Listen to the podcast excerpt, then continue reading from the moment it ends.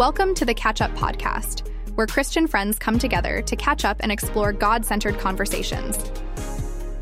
Our goal is to inspire, share stories, and deepen our faith in light of the gospel. Without further ado, let's journey together in this week's episode of the Catch Up Podcast. All right. Well, how's it going, guys? Um, welcome to the Catch Up Podcast. I am your host, Mark Artias, and I'm here with my co-host, Joseph Tao.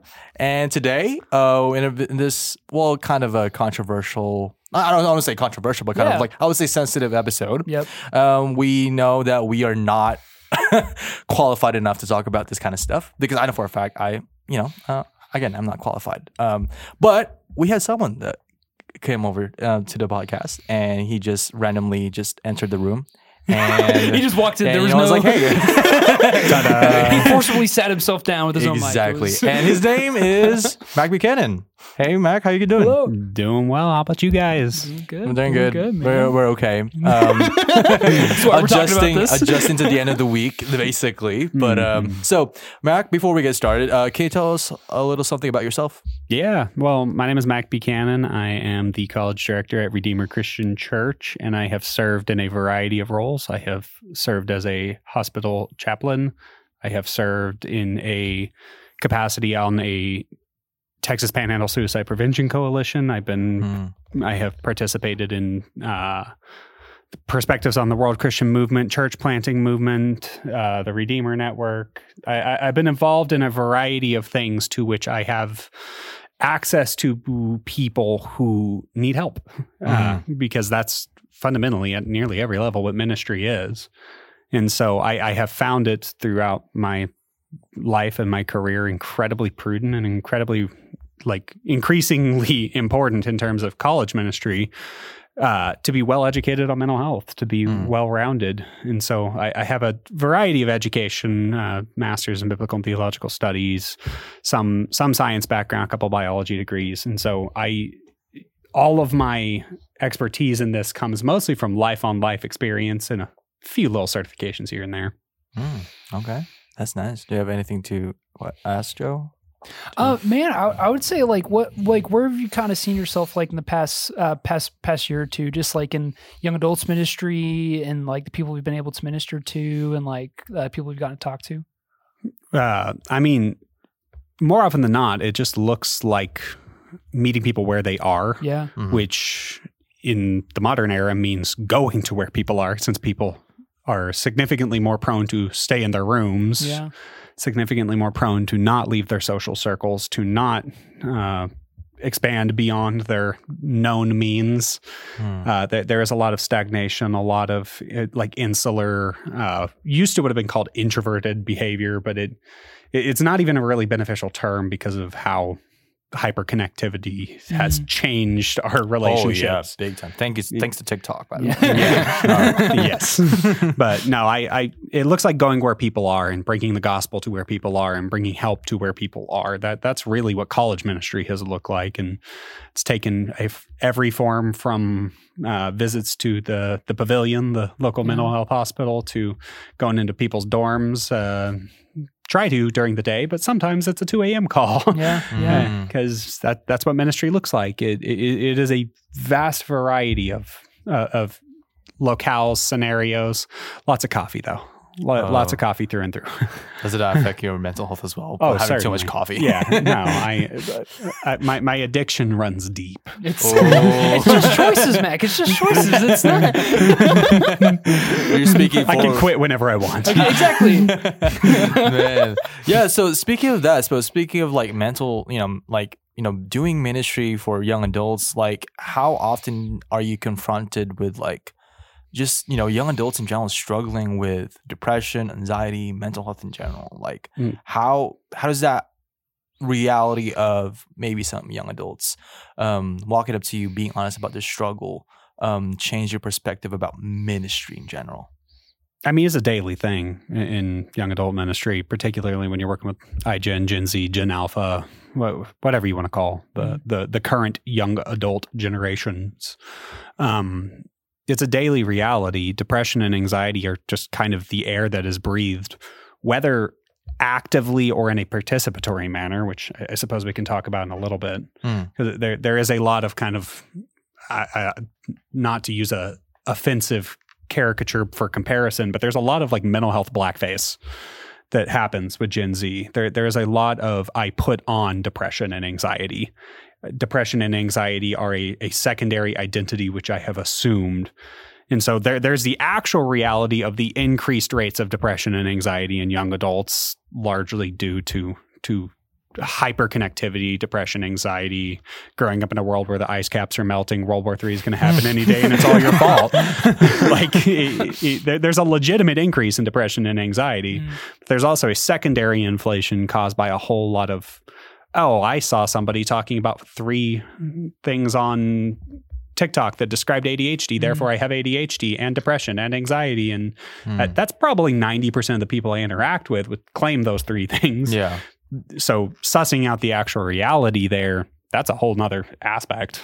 Hmm. So you're you're you're really saying is are you saying that like there's a lot of people in our generation, they're making that their like identity, like everything, like who, who they are, like what they talk talk about, like how they interact with people, and they're they're limiting their, themselves to those those labels that they put on themselves, even though that's not like truly how how they feel, like who they are. Yeah, and. and I think the the issue is, once again, here to, to break it down again, that there there is a subset of that demographic that don't know better. Yeah. Because they don't have a holistic worldview. They don't have a view of what makes a person a person, why we exist. They don't mm. they don't have an actual cause for being. Mm. And so mental health is presented to many people as a viable cause for being. If your cause for being is to be happy and depression is the enemy to that, uh, you, you see a lot of the to to be connected is a, a cause for existing, and anxiety is an obstacle to that. You'll see that presented as the the ultimate cause for people. But there's also another section of society which has embraced self-diagnoses, a, mm. a kind of hyper-WebMD culture that has sped up th- due to things like TikTok, mm. due to... I, I'm going to keep saying TikTok. uh, like, I, I I don't mean to just be that boomer that's like, oh, that dang TikTok. but, but it really... it, it Every single time it's like a Scooby-Doo villain, you pull back, what's causing this crisis in society? It's it's usually TikTok. It's the number one enemy. It is. And every once in a while we point over and we're like, we haven't forgot you, YouTube. We know you too. You're one of them. So are you saying, well, I mean, correct me if I'm wrong, but like, are you saying that social media has something to do with majority of not just young adults, but majority of people's mental health? Is that what you is that what you're saying? Hey, it can't be divorced at all from the conversation mm. ever. Mm. If you are part of social media in any way, whether an active participant or a secondary participant in social media, you are under the influence of the algorithms. You are seeing things yep. which are affecting yep. you. You you are being discipled, to you, to use a Christian term here, mm. by the the machine to to feel a thing, to think yeah. a way. And we cannot get away from the aesthetic effect, the the the effect of just being in the presence mm. of of such a thing. And so I, I I'm not saying it's the only thing. It's more often than not actually even the primary thing. It's usually just the catalyzing thing yeah. in most of these scenarios. Like, for example, isolation is a much bigger source of depression. Mm-hmm. Oh, yeah. But what are people doing when they isolate? mm. Like, it, it is, it's the catalyzing factor. It, it, it's a symptom of a bigger disease here, or a worsening factor of the, the greater disease here, but it is not itself the the disease, although it is a bit of a plague. Mm. Mm, I see. So, like, when, when you've seen, like, these issues, like, like there's uh, social media, which by, I, I like how you said, like, the, the algorithm, like, the beat, because it is, like, it's not it's not something like the newspaper or, like, a book. It doesn't just stay what it is. It changes to what you're, yeah. what, it, fe- it feeds off your insecurities on everything. It's its own animal, and so it, it leads you down these paths you otherwise wouldn't go. Um, but, uh, but like, with uh, with young, young young adults nowadays, um, with these uh, with these mental mental health issues, and like you said, isolation, these symptoms, um, when as a as somebody in ministry, when you've had young adults come up to you like showing these symptoms and these things, how do you feel like the uh, how do you feel like the church as a whole is kind of maybe some good and some bad ways that they've approached mm. approached those symptoms? Yeah, I mean, that's that's one of the realest questions right now. And it really, like, you you open up any scholarly journal, you open up any large-scale Christian publication, you'll see an article talking mm-hmm. about this on there. Uh, it, it has gone every which way in terms of answering, and that's because churches have answered about every possible way you can. Mm-hmm. You, you've got your rah-rah that's all demons people on one side. You've got your you're faking it people over here. You've got you, you, you've got your oh poor sweet summer child, let me coddle you people over oh, here. Yeah. Like you, you've got every possible answer under the sun. In, in it's almost a grab bag of which who's choosing what in a way. Oh yeah. You you see things like the the more liberalized, highly, highly influenced by culture churches certainly would take an approach of like, whatever culture's saying, we're going to do that. Mm. Um, they they they have embraced a wellness culture model, mm. uh, hyper-diagnosis-driven, hyper-medical model. Uh, can you give us a, I'm sorry, I didn't mean to interrupt. No. Like, can you give us like a picture of like what that, what does that wellness culture look like? Yeah. So wellness culture is hard to pin down, but the, the, the general shtick is it is the, the worldview which occupies the place of another worldview in the form of mental health. Uh, mm. a, a way of saying that would be, it is the, I am my diagnoses uh. worldview. I am my very, I am my trauma. I am my, which to an extent, yes, your your your trauma is a, a scar on your brain. We we we are aware of this fact. Mm-hmm. Yes, your depression is an imbalance, but it, it is taken apart and made it the whole. Mm-hmm. And, and wellness culture has been, uh, quite honestly, uh, not to sound conspiratorial, a large-scale societal effort to weaponize that worldview, to yeah. to use that as a product to sell. Uh, notice how many more BetterHelp ads you get nowadays. Oh yeah. oh, yeah. you, you you notice how how often things like depression and anxiety end up in a, a more uh, consumerist model. How there's a lot more fidget toys. There's a lot more happiness oh, products. Yeah. There's a lot more self-care talk. Uh, the, the, the treat yourself thing with Parks and Rec fifteen years ago was a joke, but now it's an actual mass marketed model. Absolutely. And, and so wellness culture is, is that big nebulous mm. beast there. And there are some churches that embraced it. There are churches who have entirely capitalized now on ministries that are bent towards mental health. Mm. Uh, there, I know several churches in town who their entire thing is, hey, we're not like the others. We don't stigmatize this. Please come talk. They have, they have mental health wellness groups. And mm. in a lot of cases, things like that are good. Mm. Yeah. But it, it if it is at the loss of the actual mission of the church and actual discipleship and other things which the church is called to, as it often is, it, it's a problem there. Mm. But I, I'd say we also see the old school. I mean, we live in West Texas. Yeah. Uh, there's a lot more of a, we got to get this agenda out of our kids' brains kind mm. of a mindset. Just outright rejection. It's just just left-wing propaganda. Or, well, I, I don't know. I, I'm, I'm struggling to caricature this.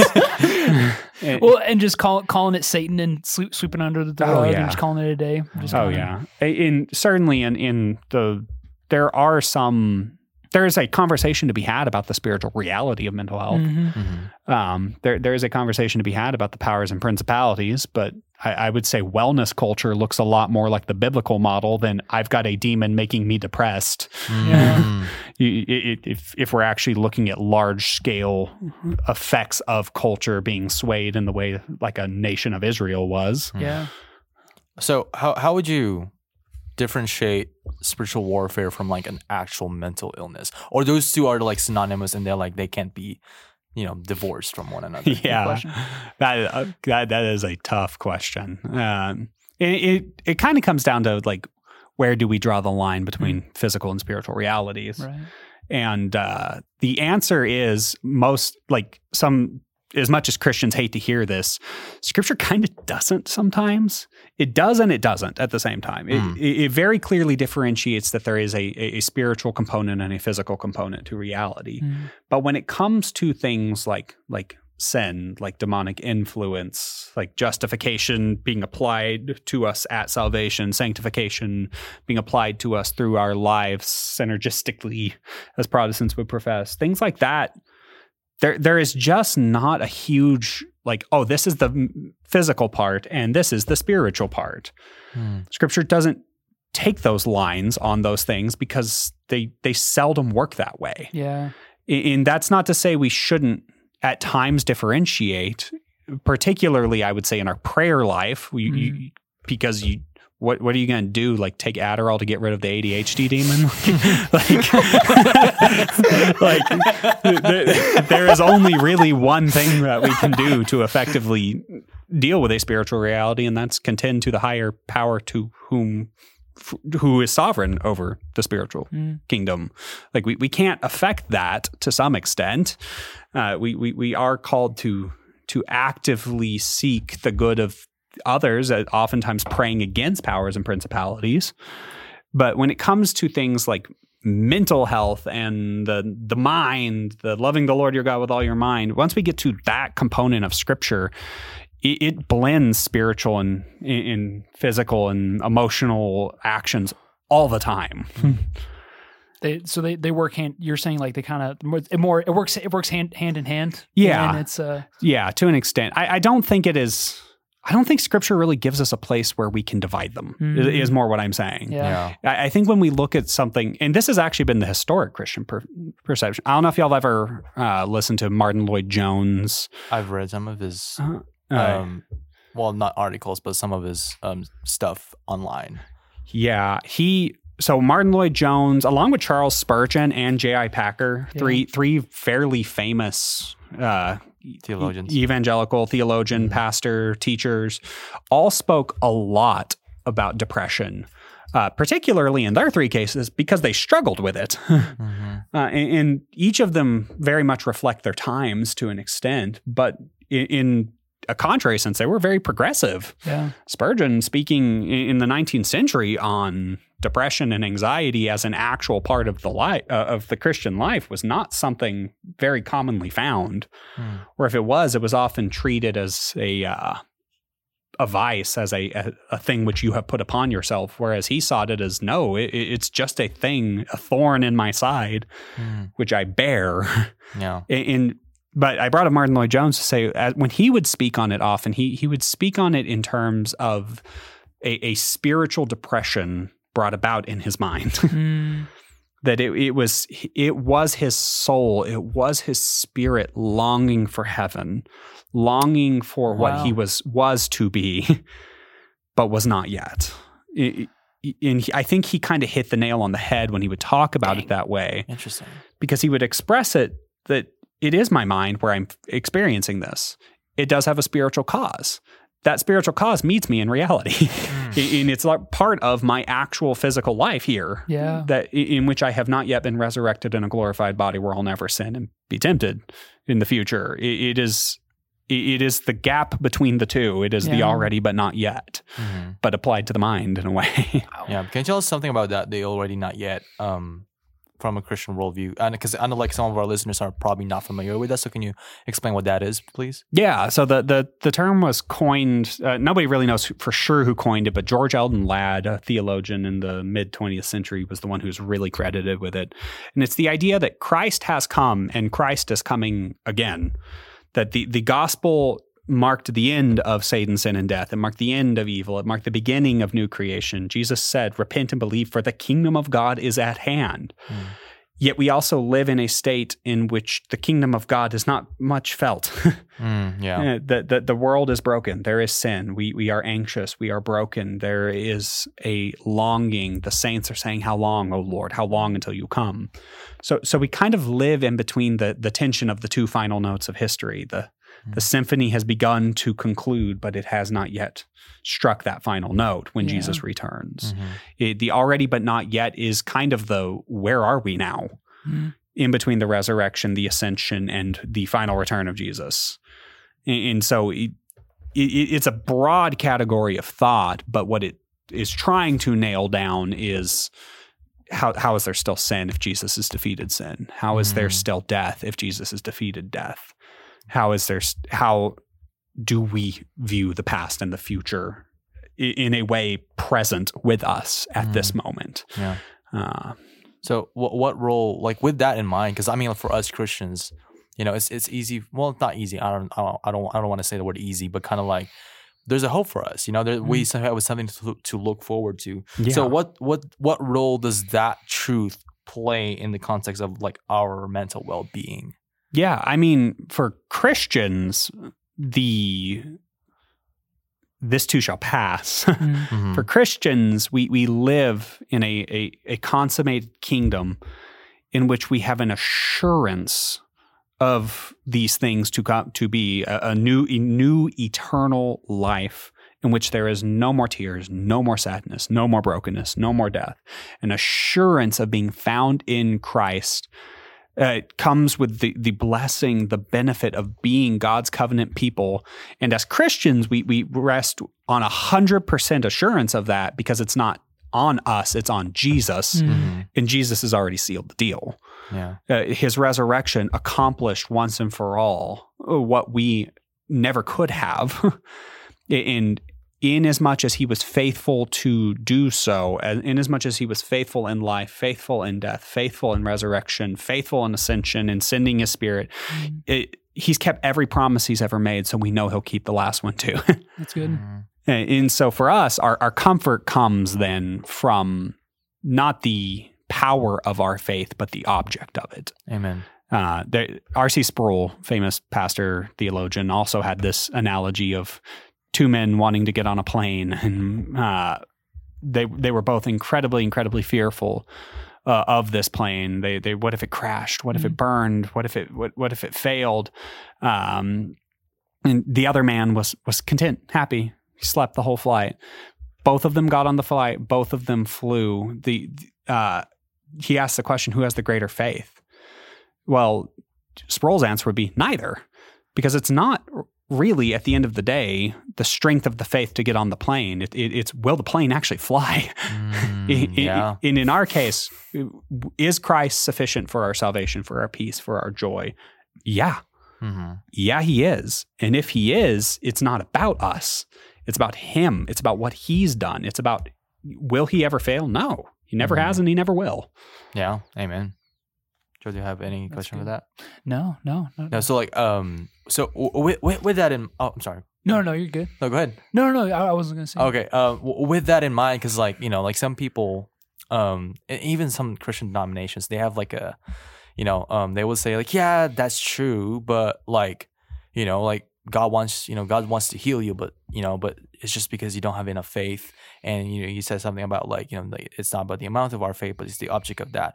What would you say to those people who have been hurt by, you know, those phrases and have been belittled because of their mental illness as mm. a Christian? Because some people would like, uh, you know, like, you know, in, in Christian community, they would be, you know, confronted with the reality, like, yeah, I am not okay.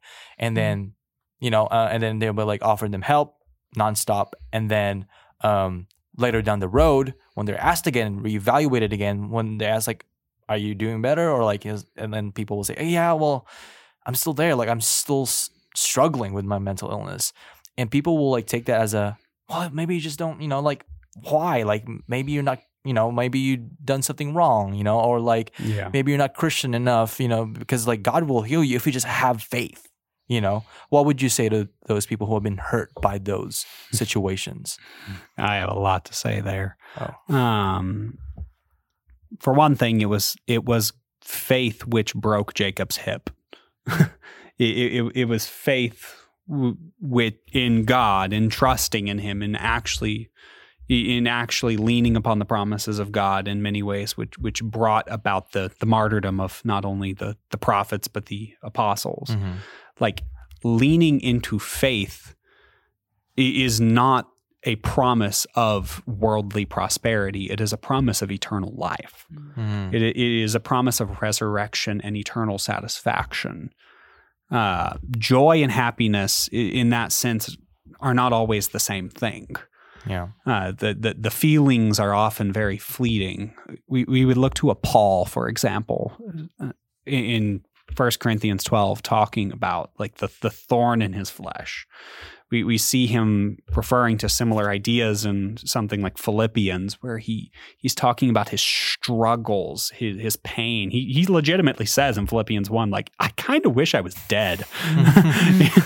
Like, it would be better, better. for me if I were dead, but it's better for y'all that I'm here now. Yeah. And so like that that idea of prosperity, that idea of, oh, just because you have faith, You you should experience all of the happiness of eternity now, is just a misunderstanding of what the gospel offers, for one thing. Mm. It's also a very, very, I I, I don't want to call it selfish, uh, but I, I every time I've ever seen it practiced, it is a selfish doctrine. What do you mean the, by that, like selfish doctrine? It is the idea of wanting... Wanting from God what God has not offered, because we value our comfort, we value our security, mm. we value our, our happiness, our pleasure, more than we value God himself. Huh. Um, and I've even heard that weaponized against, I've actually had that weaponized against me in terms of like, oh, the reason why you're in mental anguish is because you are not satisfied enough in God.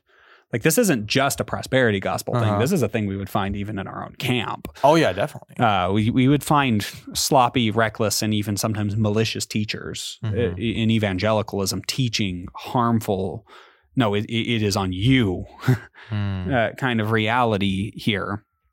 In, I, I would say, for y'all both know, uh, but I'm assuming not every listener knows, I live with chronic pain every day. Extreme physical pain due due to a series of medical issues in my spine. That's only going to get worse. Mm.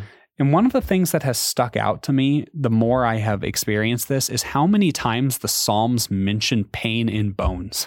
Mm. I found so many times already that I have never, never jumped out to me until my, my spine began to collapse. Wow. How many times we see something like Psalm one oh two saying, my bones burn within me. And you realize that, that, that worship is often pain taken to God. Yeah. It It is often dissatisfaction brought to God.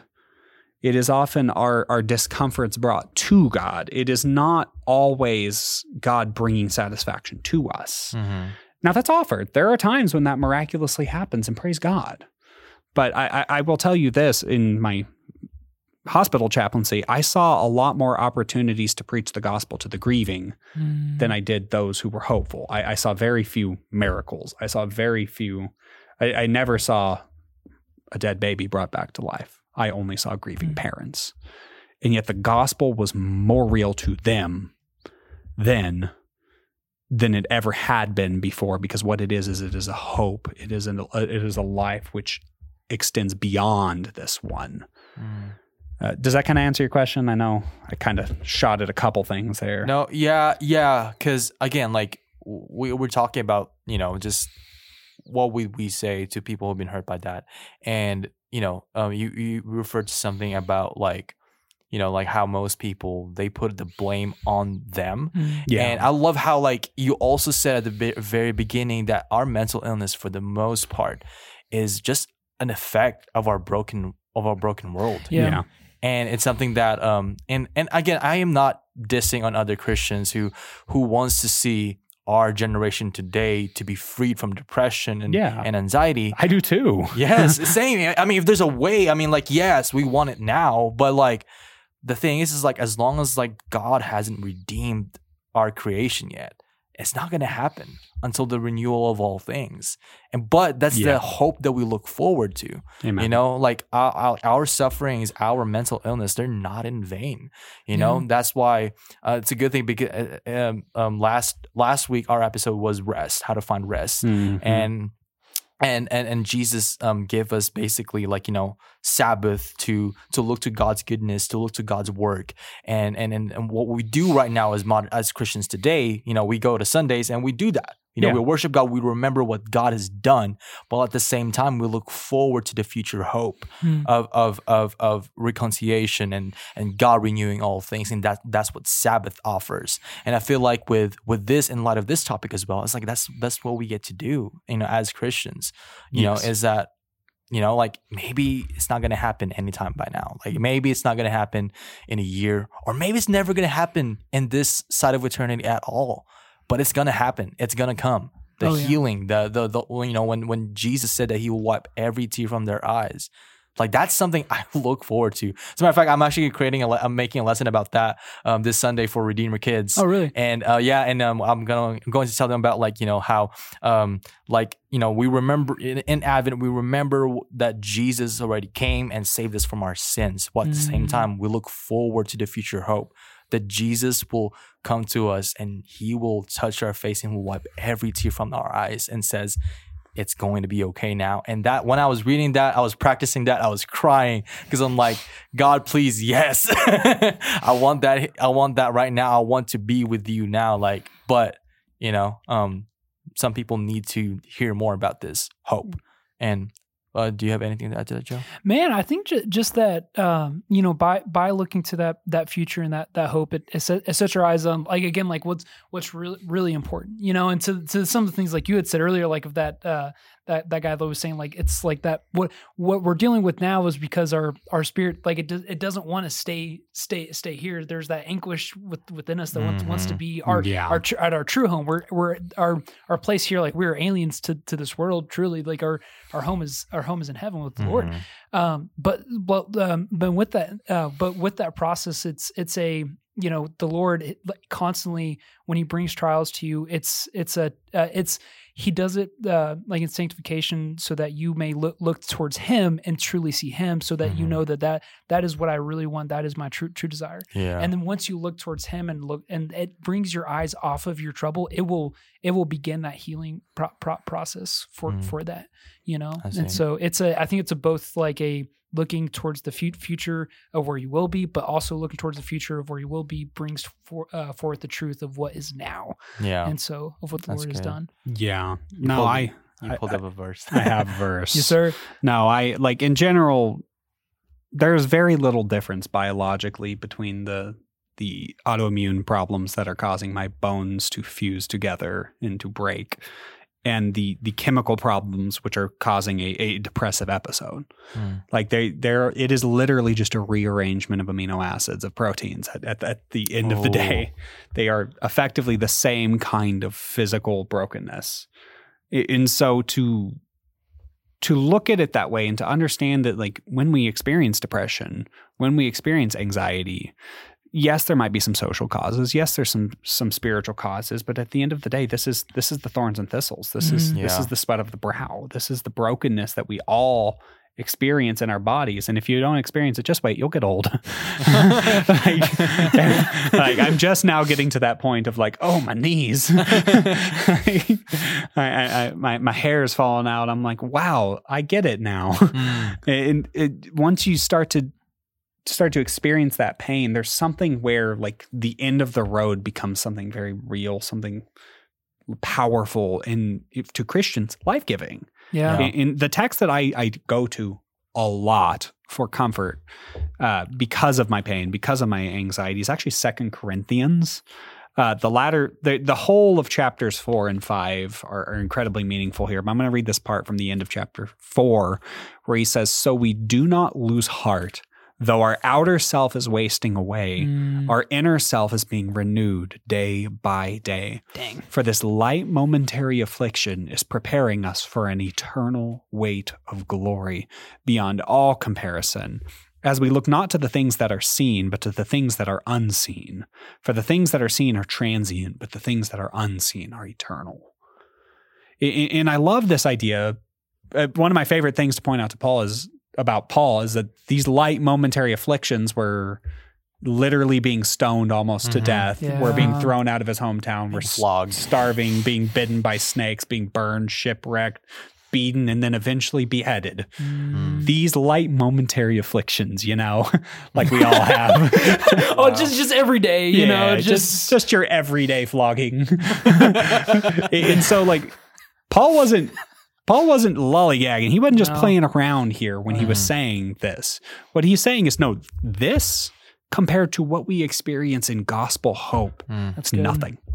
It's yeah, that's good. Nothing. In fact, it's so thoroughly nothing that all that it is is a couple more plates stacked on the bar to get you even more pumped for eternity. Yeah, we, we, which is a that's good. A uniquely Christian view of suffering. Hmm. Uh, it's a uniquely Christian view of mental yeah. and physical anguish, because when we look at it, we say, "Aha!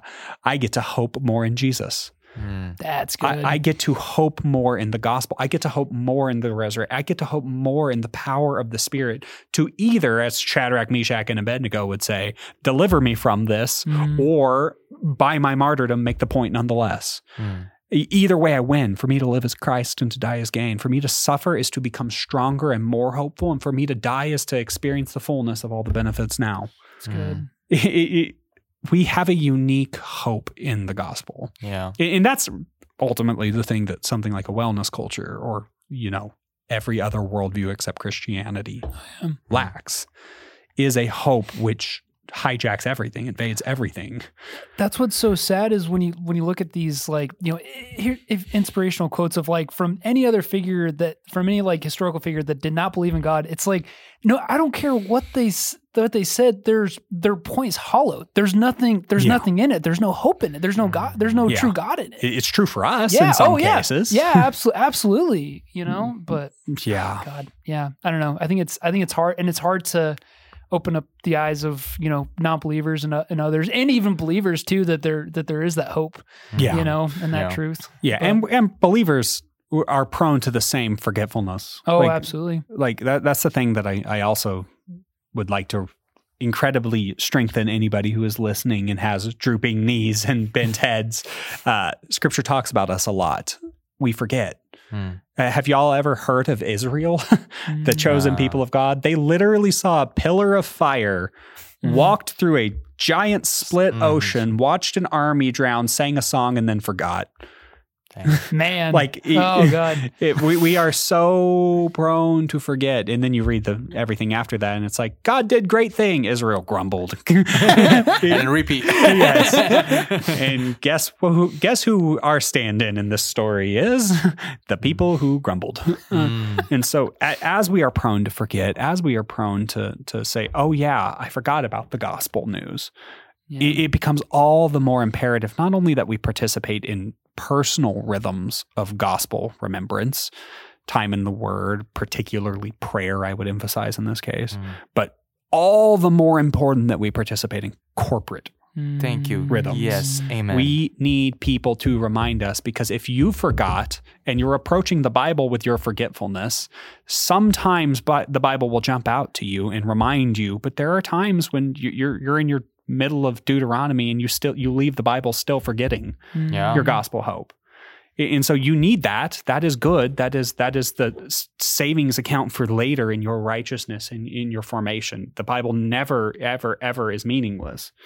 But when it comes to our, our despair, our anguish, our suffering, our pain, our depression, our anxiety, we need other people, other believers mm. preaching the gospel to us, washing us, cleansing us, upholding us, strengthening us. Mm-hmm. It, it, it, my point in case is basically everything Paul wrote. Man. What would you say to, okay, so if that's the case then, what would you say, like, again, we're going back to the uh, the whole being hurt, you know, by by by some other Christians um, um labeling of you, like, oh, you don't have enough faith. What would you say to those? Like, you know, because yeah. some of them, they might be afraid of going back to community because they might be expecting that, that they will be mm. belittled. So what yeah. would you tell to that Christian? Like, yeah, be in community, you know. I, I would say that very rare bad doctor that botches a surgery is not an excuse to not go back and get that wound fixed by a good doctor. Mm, amen. It, it, it, the only solution to bad churches, to church hurt, as we often say in the Panhandle, is good churches.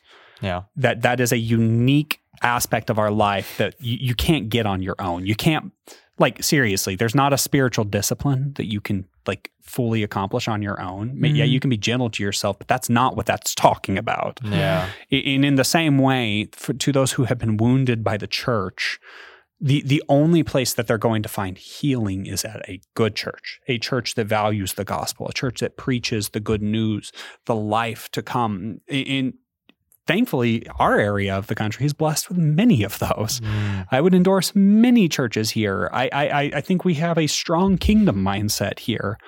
Uh, but I know that there are areas where that's a hard thing to encounter. Yeah, yeah. I, I'm from a small town. I remember you, you leave one church, there's two other options, and, and like that. That's a hard thing to deal with. Oh. If that church harms you, sometimes the only place to encounter healing is either by confronting the people who harmed you, or, or proceeding into that church still with a spirit of reconciliation, a spirit to seek peace, confronting the person, maybe still continuing to just participate yeah. in that community that hurt you. Yeah. And, and again, I would never, ever say to an abusive wife, you know what you need to do? Go back and like just or abused wife, go back to your abuser uh-huh. and, and, and just keep going back and going back and going mm-hmm. back. If there is an actual chance of permanent damage, mm-hmm. if there is a chance of unreconcilable harm, I I would always advise get away. Yeah. Let, let let professionals step in, and maybe that's what you need Ooh. Is an intermediary, Dang. Another church, another believer to step in, and maybe call your pastor out. I don't know. It depends. Well, and, and especially on the because there there are some extreme situations that can happen and swipe, uh, be swept under the rug. But I, I really it hurts my heart where when I hear people. That um, I think around, I think one of the most sensitive topics for people our age can just be rejection, uh, and yeah. like you know, and I think when like when people with people in the church, they can just be prone to leave, be like, oh well, this per- this person rejected me there, so like I'm I'm just gonna uh, gonna leave, you know, and it might have just been a simple friendship or what whatnot, and I think in those it's like no, like it's don't don't just leave, don't just leave because because of there, you know, yes. no, and and you can you can you can press on there there are situations to press on through that, but like you're saying, like there there are some other situations where you need uh, somebody else to step, yeah. step in. It, I mean, Ma- Matthew eighteen lays it out. Yeah. Confront, if you have sinned against a brother, or if a brother has sinned against you, confront them, talk yes. to them, apologize to them, yeah. approach them. If they don't receive it, go back with a friend. Mm-hmm. And in that particular case, the, the way our church would typically interpret that is go back with somebody who is either directly connected to that situation, or if it is not somebody who is directly connected to that situation, take a leader. Mm. Take an authority figure. Uh, in, in that particular case, there are many times where I have sat in on intermediary situations on behalf of another because a sin was not solved when an initial conversation was had. That wow. that has to happen. Yeah. And, and there, there are many times where our senior leaders step in to help other senior leaders solve problems because sometimes it just gets messy. Yeah. Oh. it, it, it's tough. Well, and confrontation is not easy, but you no. want to make it as like I don't want to say professional, but like as we're we're a, we're a community and we want to stay a community, yeah. and so we need to go about that as like the healthiest way way pos- possible. Yeah. No, I, I agree, and like one of the things that I would say, you you said something really like important there, Joe, that the that rejection is a factor that we need to work around a lot oh, here. Yeah. Uh, there's a philosopher, very very famous in in the realm of Christian academia, named Charles Taylor, who wrote this massive monster of a book that that really, really, really smart people dance around, and and somewhat smart people like me read the people who danced around him because he's too hard to read. and, and, and as we engage like this, this Taylor in philosophy, one of the things that he said in, in his book, The Secular Age, is that as the world becomes more secular, as it, it be, we begin to encounter a post-Christian, post-truth world, that, using terms we would now use, he uh-huh. didn't. This was forty years ago, and he was near dead on prophetic. Dang. Uh, we will encounter a world that begins to dissolve virtue, begins to mm-hmm. dissolve vice, to which the only thing which he predicted, and I would argue rightfully, the only virtue that is left becomes acceptance, mm. becomes tolerance, becomes kindness. Oh, wow. That that do you accept my truth? Uh-huh. Do you accept my perception of reality? Do you accept, uh, Genesis two would say, like, do you accept my godhood? Uh-huh. um, to which the only vice then becomes rejection. Yeah. So rejection is a big deal in our culture because it pokes at our one big idol.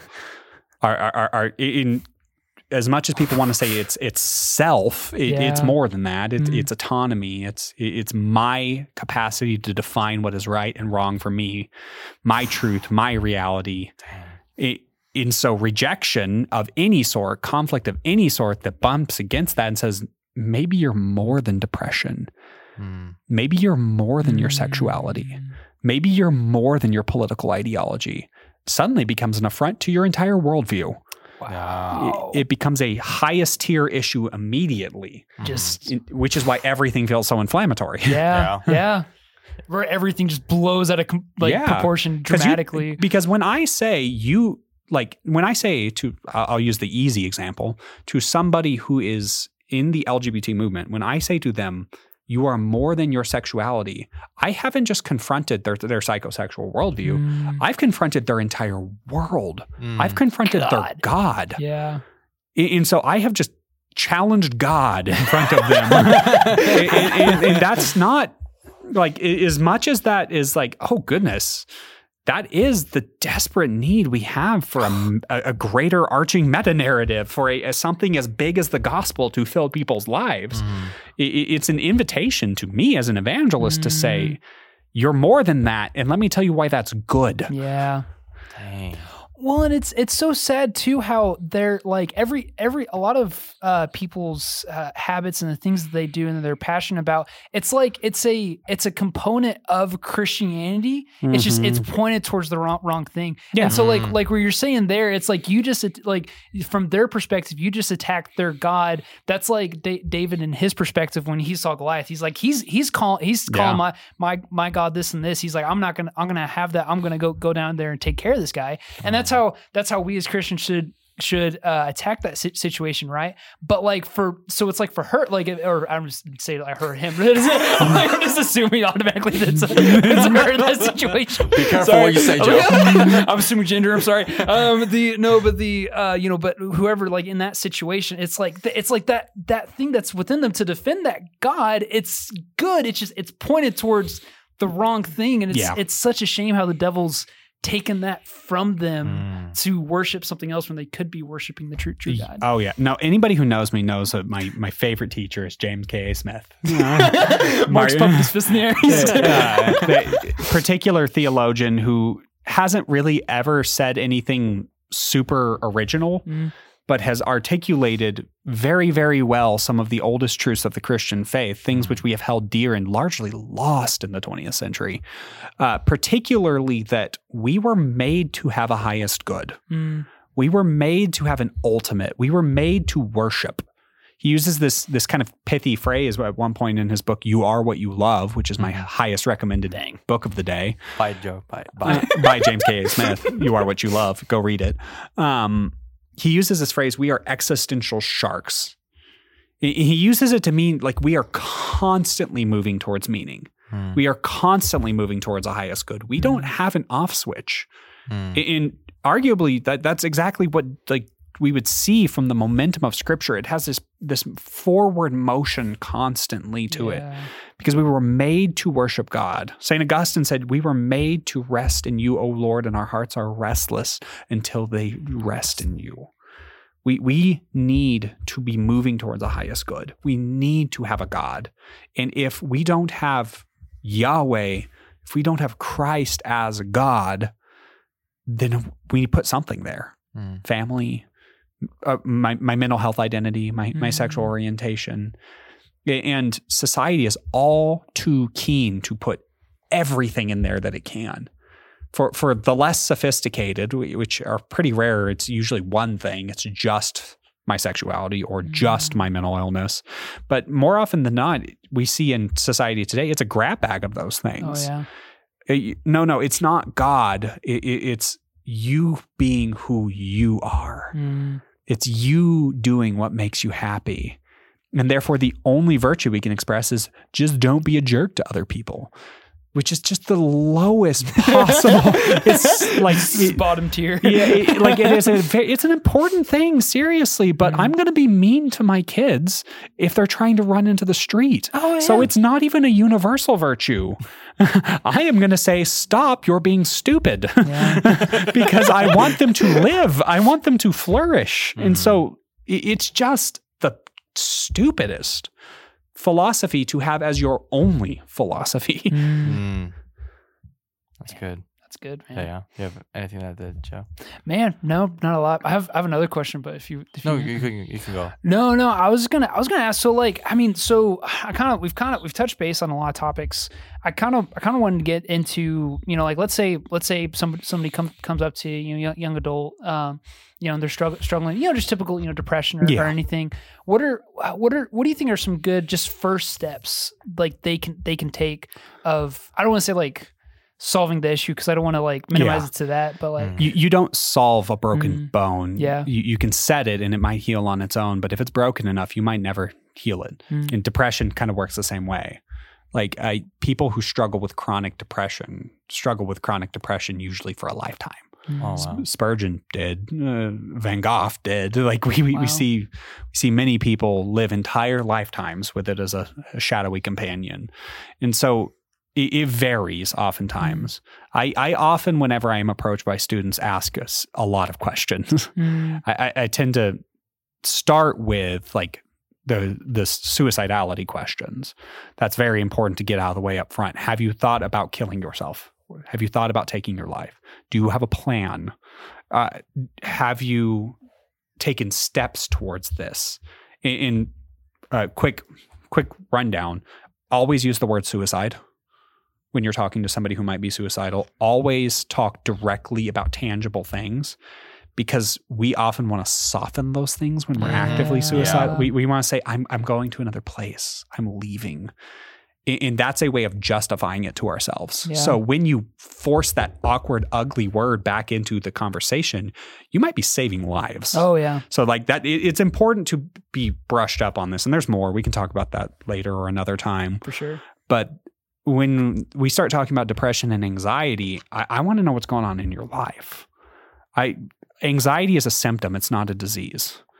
It, the, the generalized anxiety disorder is a whole bunch of symptoms flowing from something, it, usually some kind of major cognitive distortion in, in which you you all or nothing everything, you black or white all of reality. There, there's a very common behavior called catastrophizing. Uh, I see it a lot in young adults. I'm prone to it. Uh, you you know it. It's the... oh, I failed the test. I guess my life is over. It's uh, uh, my girlfriend broke up with me. No one's ever going to love me again. It's the assumption of the worst possible reality. And we, we're all prone to this from time to time. People who are more prone to anxiety, if you're using a five-factor model, more prone to neuroticism, are prone to go there more often. Be- because it's a learned pattern of thought, usually. Mm. So anxiety is typically a symptom of some kind of developmental reality. Depression, in its true sense, is an actual diagnosable chemical imbalance in your brain. Uh, now, there are seasons of depression. There mm. are ep- there. Everyone is going to go through episodes, especially young adults, because your brain is like, all right, time to dump all those those toxic teenage hormones and put on our grown-up hormones. And I, like, honestly, I think I'd rather lose my teeth again than go through that again. Dang. Because that that is, that is a miserable time in nearly everyone's life. There's a reason. Like there's such a peak in mental health problems around your early twenties. Yeah. And it's because your brain is going through final transitions to adulthood. Ah. And so you get a lot of simulated depression, a lot of like an episode of one to three months of depression. Oh. Oh. A lot of people will go through, especially women will go through several episodes oftentimes. Interesting. Do you, uh, oh, sorry, I have a quick, quick question. Yeah. Do you, do you think like a lot of people our age get mi- misdiagnosed as like bipolar because of st- stuff like that? Well, actual bipolar diagnoses from good, like responsible uh, psychiatrists mm-hmm. are rare. uh, the, the the mass diagnoses of bipolar is actually mostly self-diagnosis. Oh, wow. Like I, I I don't know the actual statistics, but it is a small portion of the population that actually has bipolar. Wow. Um. Now, that being said, having a manic episode mm. uh, in young adulthood, particularly a simulated one off of something like a, a, your brain transitioning through puberty, that's not outside the realm of possibility. Mm. And I, I wouldn't be surprised if there are more misdiagnoses. Like, one of the things I will say, just to be clear, in case, I, I, not to bury the lead, I think many mental health professionals have become very irresponsible. Oh, yeah. Wow. I think people yeah. are very quick on the trigger to throw out diagnoses and way too quick on the trigger to throw medication oh, and things. Yeah. Uh, again, not to get too conspiratorial, but that's... There's a reason pharmaceutical companies are worth what they're worth. Oh, yeah. There, there is a reason. They're they're living off your depression. And yeah. You're, you're the product, not their pills. Oh, like, yeah. and, and that's the problem. They want to continue to produce their product. Mm-hmm. and, and so mm-hmm. like, they, there is certainly an issue there. And mental health professionals have certainly gone along with this. We, we see this with the L G B T question as well, where they have just wholesale abandoned scientific data, evidence, common sense in many yeah. cases. And you will find, you'll find states and entire countries now that they've criminalized going against patients' opinions, or, or, or to where, like, if a doctor says, no, no, you are dis- deceived by your own brain, that doctor will lose their license. Wow. Like, that is a common practice in many cases. So if you come in and you say, you're, you're, you bring your fourteen-year-old daughter and she says, I feel like a boy, you can't uh, say no. Uh, and, and we've encountered God. the same problem with the mental health field as yeah. well, to where whatever you say tends to fly. So self-diagnoses get stamped by medical professionals a lot, Jeez. which is not not good. Medical professionals mm. are supposed to be the ones who say no to you. yeah, because they're yeah because they're the professional, right? Yes, like, they're the ones who are supposed to say, maybe it's situa- have you worked out? Yeah. Have you left your room? Do you have friends? Are you part of a community? Do you believe in any highest good at all for your life? Are you going anywhere? Asking questions that they they historically have asked, which are oftentimes the things which empower depression and anxiety. And that's often the questions I, I want to ask is like, mm-hmm. who, who are you talking to? Are you, honestly, so much of my ministry nowadays is just trying to get people to sleep through the night, have a bedtime, and wake up at a normal time. Because so much of depression is simulated off of not sleeping at night, Man. not eating enough meals, not working out, not talking to people, spending all their time staring at screens. Mm-hmm. Like, if I could eliminate those problems, we would we probably see depression drop to ten percent in society. Oh, yeah. But like we, and everyone kind of knows this. oh, well, and there's such a desire for that too. Me and Mark were talking about this a couple, like an hour, hour or so earlier, where it's like we want to, there, there, I think there's a, there's a desire in all uh, young adults right now where it's like, we know that our phones are, are killing us. Yeah. Like, it's like, we, we know this, but it's like, we're, we're so addicted to it, but it's like, there's so many products are coming out where it's like, like you called it, what, the, the dumb phone? The or, dumb phone. Yeah, yeah. Yeah. Where it's like, it's just simplified back to text message, call, that's it. Yeah, I, you know? I have several friends who have the light phone. That's awesome. Oh, that's it, the light phone. Yes. Yeah, light it, phone. It, it, it's a, it's a brick. It's still it's like pixelated. It looks like an M S DOS screen when you're awesome. scrolling through it. it and Nokia. I, I've come up with every justification why I can't use that. Right. Right. yeah. Yeah. And that's oh. and, and part of it is I, I really am hooked to many of the features. And many of those features have kept me tied into other more harmful things. Mm.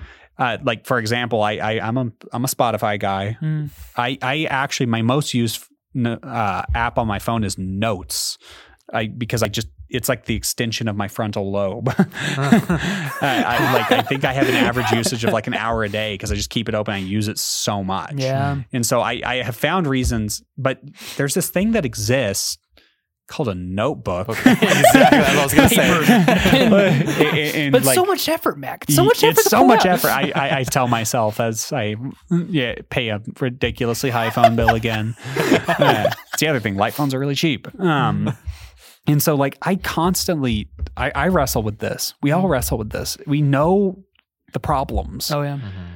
And like I said, you you take those things away, there's still ten percent of the society that has depression. Oh, yeah. Because their brains are broke. Mm-hmm. That's what it does. Yeah. Like, and they're never, they, they could go through all those things. They could work out and the five times a day, eat perfect paleo diet or whatever, and still potentially succumb to depression every day of their life, mm-hmm. because that's what the, the biological reality is. Mm-hmm. And so w- to the initial question, as I'm working with students, I'm trying to narrow, are we dealing with a simulated reality or an actual biological reality? That's good. I'm not a diagnostician. I am never going to te- give you a diagnosis. For sure. Mm-hmm. Because I'm a pastor. That's not my freaking job. Uh, that that needs to come from a psychiatrist or or, or a, a qualified counselor who is certified in, in the right capacity to be able to diagnose you. Mm. If your diagnosis hasn't come from one of them, it's not legit. Mm. If it's come from TikTok, I don't care how many symptoms you check the box of. You might be you might be putting that on. You might be masquerading that.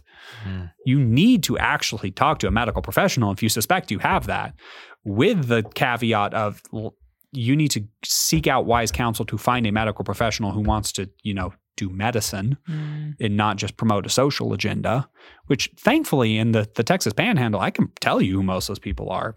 We've had a lot of trial and error, and, and it took a lot of like talking to other churches, talking to leaders of like, who's not a lunatic? That's going to be hard.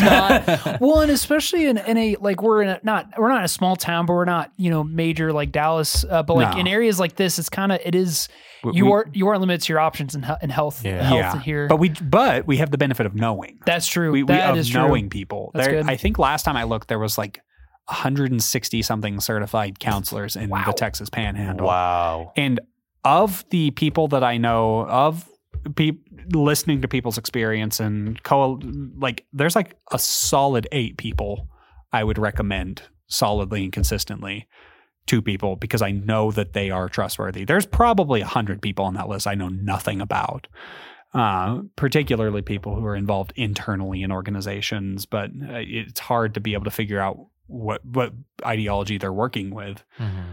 But the, uh, There's probably, there's so many people, there's probably forty people I have encountered either personally or through other organizations or through uh, people at Redeemer or other churches' experience where I've heard the most insane things spouted from them, just absolutely affirming the worst things. Mm. I, I, I actively, like, I there are people, medical professionals I know who I consider personally responsible for pushing people towards suicide, towards other realities, Ooh. Because they do not actually do medicine. Do, they don't confront the things they need to confront. They don't encourage the things they need to encourage. They are so set on pushing an agenda. Jeez. And, and that's one of the biggest problems with the medical field. Yeah. That's one of the things that we encounter across the whole strata of the medical field is a bunch of biased professionals because the the conservatives, the Christians, the, the the more rational, completely abandoned education, counseling, social sciences forty years ago in academia. Mm. We lost. And so now every elementary school teacher and counselor that you find in the program now is being influenced predominantly through a non-Christian, liberal, leftist worldview.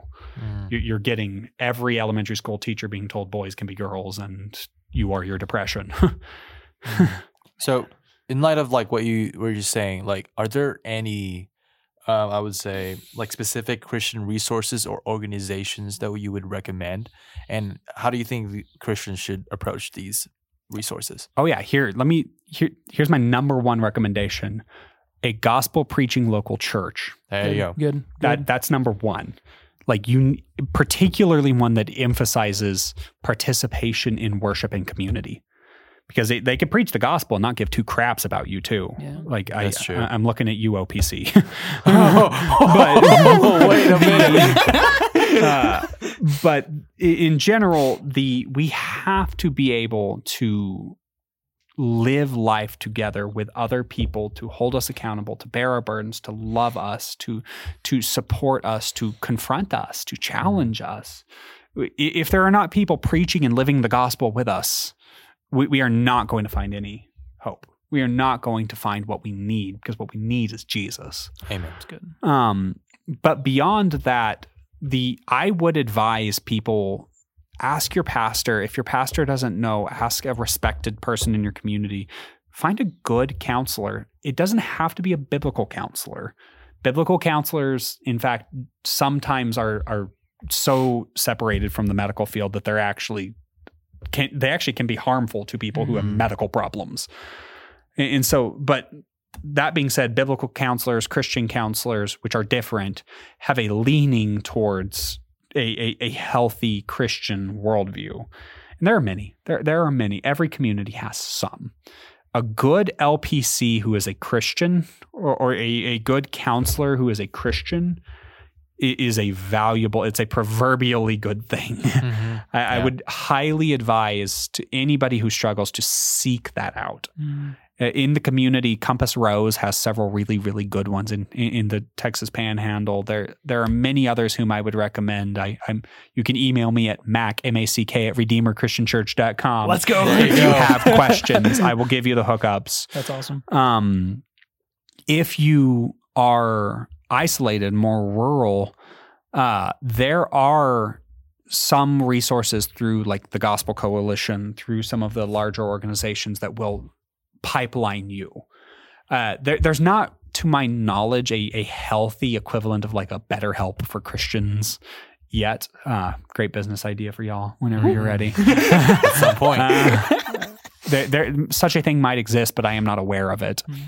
Uh, however, I would strongly, strongly recommend you read Martyn Lloyd-Jones, you read Charles Spurgeon, you read J I. Packer. Hmm. Read Christians who have struggled with this. Yeah. Uh, there, there, there's a book uh, called Spiritual Depression by Martyn Lloyd-Jones. I think it is, it's just a c- collection of sermons. It'll meet you in ways you never thought you could be on this one. Uh, the Depression, Anxiety in the Christian Life by Richard Baxter and J I. Packer would strongly recommend. Uh, read the Psalms. Yeah. The Psalms are full oh, of emotion. I, I mentioned earlier, Psalm one oh two, Psalm one thirty, Psalm Psalm forty-two, Psalm forty-six, Psalm fifty-one. It's been the air I've breathed at some of my lowest moments. Memorize them also. Mm. This is the navigator in me. it, it, you don't always have a physical Bible with you, but that doesn't mean you can't have the Word of God with you. Yeah. Oh, yeah. Eat it, swallow it, digest it, become it. You, you will find comforts in the Spirit that you never knew if you memorize the Spirit's words and let them sit on your heart. That's true. That's facts. That's good. Joe, you have anything? No, just, you know, just to add on that, like you said, just in looking through the scriptures, like I'm glad you brought up like Psalm forty-two, like Psalm forty-two five. Why, why, why my soul, are, are, are you downcast? Why so disturbed within me? Put your hope in God, for I, I will yet uh, praise Him, my Savior and my God. You know, and Amen. It's just, it's so, it's so crazy how I think there's a lot of times, especially to uh, unbelievers and, and believers, uh, where it's the Bible's so intimidating. And you think that it will not relate to you, yeah. that it's not, uh, it, there, I think, I don't know, it's like, uh, you're, it's not necessarily all, it's not a history book. There's, it's, it can be, it can be poetry like, like, like this, you know, where it's yeah. like, it is, it is tough, like real people talking about what is happening with, with, within them. And even, even Jesus in the gar- guardian, uh, uh, uh mm-hmm. Garden of Gethsemane, yeah. you know, uh, where it says, it was Matthew twenty-six. Yeah. Uh, he was anxious. Yes, yes, yes. Spitting blood. Yes, yeah. yes, exa- exactly. I, on the cross, he quotes Psalm twenty-two. Oh, yeah. Mm-hmm. Man. Like, yeah. Why, oh, why, God? Why, oh, why you have yeah. forsaken mm-hmm. me? Yeah, and we see like many times that is where Christ went to to express his his feelings, because they are they're almost just raw spiritual, mental emotion, just encapsulated. Yeah. And there's something that they say that we can't sometimes. That, yep. that there's that verse that talks about like the Spirit speaking words on our behalf. Yeah. And in many ways, I, I think we overlook just how much that is true of Scripture specifically. The Spirit's words which He has spoken. Amen. Like we're we're we're not like in our depression going ah, and like God, like maybe there's times where that's all I can say, mm-hmm. uh, but.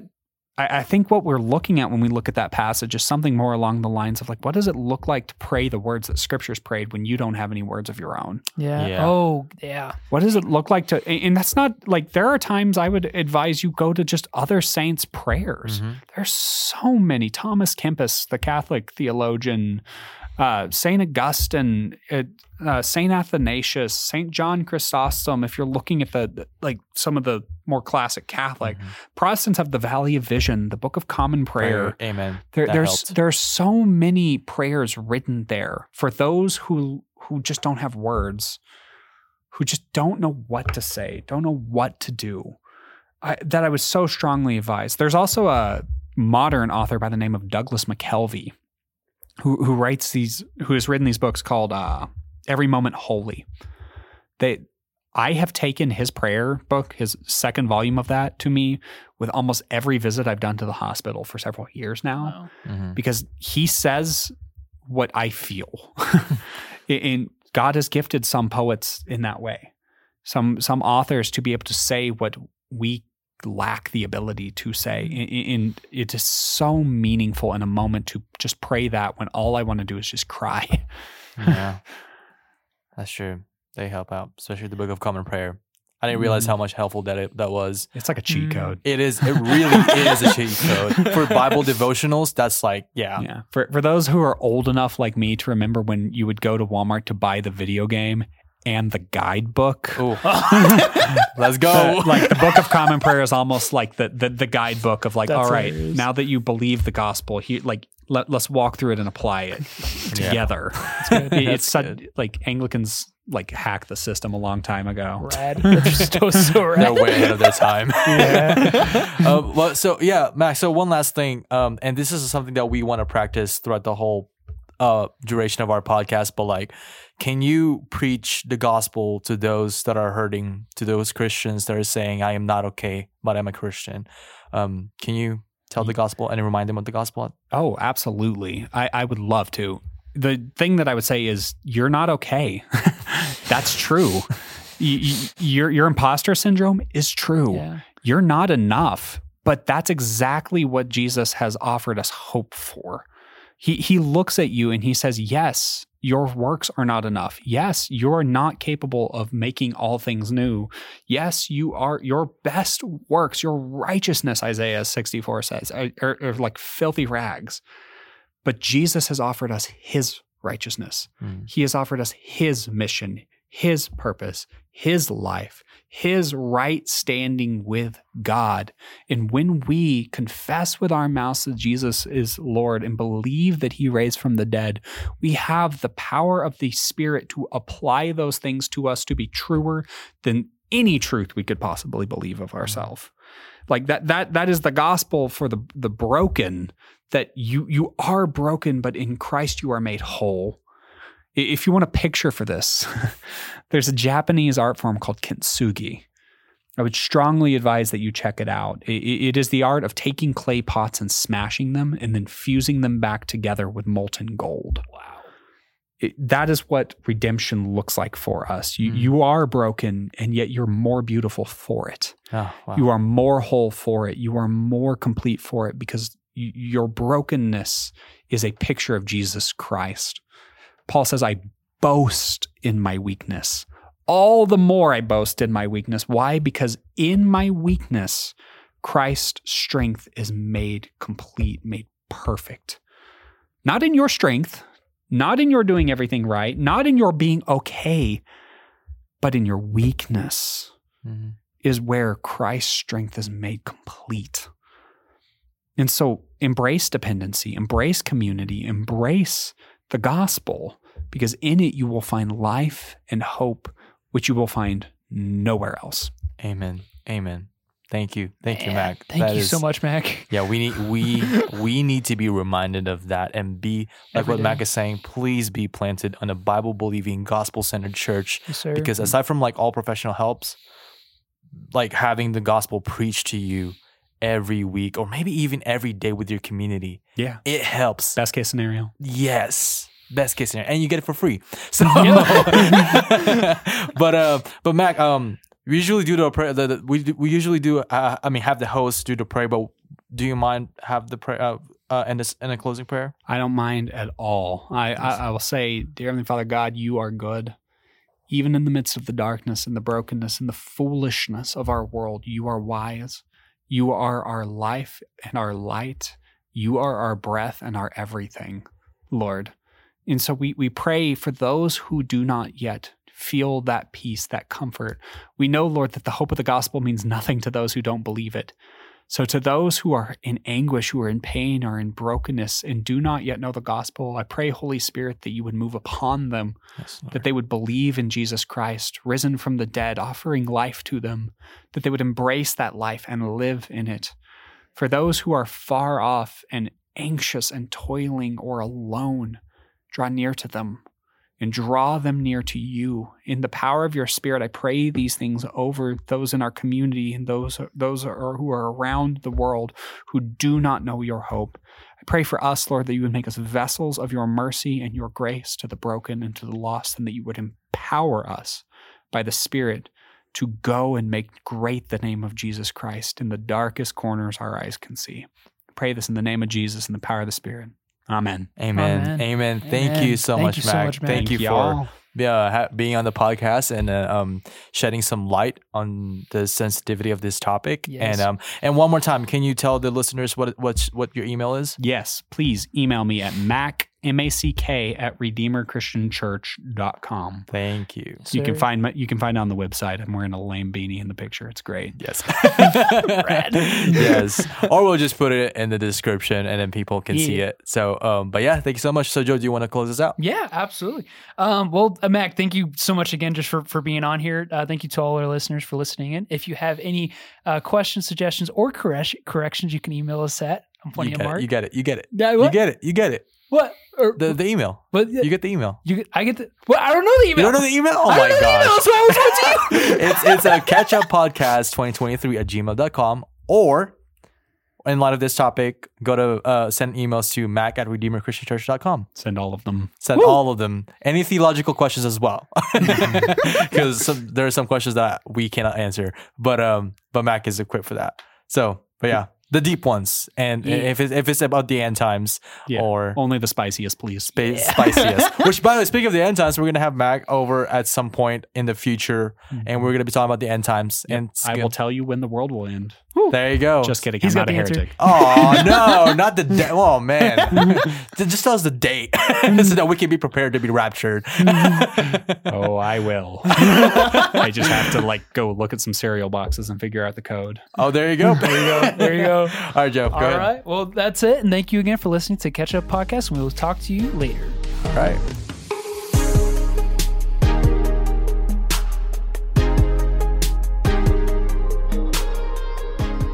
Thanks for catching up with us on the Catch Up Podcast. If you enjoyed our God-centered conversations, share the love by sharing this on your social media or leave a review. Don't forget to tune in next week for more uplifting chats. Until then, we will see you on the next episode of the Catch Up Podcast.